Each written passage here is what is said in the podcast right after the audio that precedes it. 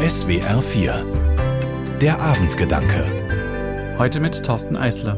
Guten Abend. Tag der deutschen Einheit. Das heißt für viele heute Feiertag. Einheit. Was für ein großes Wort und auch ein schönes Wort. Es signalisiert, wir halten zusammen. Wir sind gemeinsam auf dem Weg und vielleicht wir sind uns einig. Allerdings finde ich, dass das vor allem in den letzten Wochen und Monaten, vielleicht sogar Jahren so gar nicht der Fall war. Dabei meine ich weniger die Diskussionen über Ost und West, sondern ich erlebe beinahe täglich, dass das nicht so ist.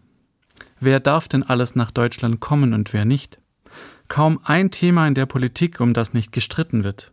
Der Klimaschutz erhitzt die Gemüter, wir haben einen Krieg auf unserem Kontinent und Nachbarn streiten sich um das Laub von Bäumen. Mir ist klar, dass das auch die ganz großen Themen unserer Zeit sind und dass es schwierig oder unvorstellbar wäre, dass wir zu jedem Thema eine einheitliche Meinung haben. Jesus war immer mit ganz unterschiedlichen Leuten unterwegs, mit seinen Freundinnen und Freunden und ganz fremden Leuten. Kurz vor seinem Tod hat er sich von seinen engsten Freunden verabschiedet und zu ihnen gesagt: Ich gebe euch ein neues Gebot. Liebt einander. Genauso wie ich euch geliebt habe, sollt ihr einander lieb haben. Ich bin mir eigentlich ziemlich sicher, dass sich auch in dieser kleinen Gruppe nicht immer alle einig waren. Auch da gab es Diskussionen, welchen Weg man nehmen soll, wie man am besten die Leute erreichen kann und überhaupt, wie das alles werden wird mit diesem Jesus.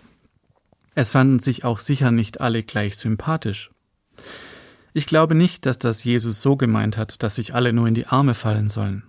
Ich glaube eher, dass es ihm um eine gewisse Grundhaltung gegangen ist, dass man sich miteinander leidenschaftlich streiten kann, aber wohl immer weiß, dass das Gegenüber kein schlechter Mensch ist. Vielleicht eine gewisse Einigkeit darüber, dass wir uns gegenseitig als Menschen wahrnehmen und auch schätzen. Und mit dieser Grundhaltung auch diskutieren und unsere Konflikte austragen. Ich glaube, das ist es, was ich mir im Moment in unserer Gesellschaft am meisten wünsche, diese Wertschätzung von anderen trotz aller Unterschiede. Ich finde, dass so etwas von der Einheit spürbar werden könnte und das nicht nur am Tag der deutschen Einheit. Thorsten Eißler, Reutlingen, Evangelische Kirche.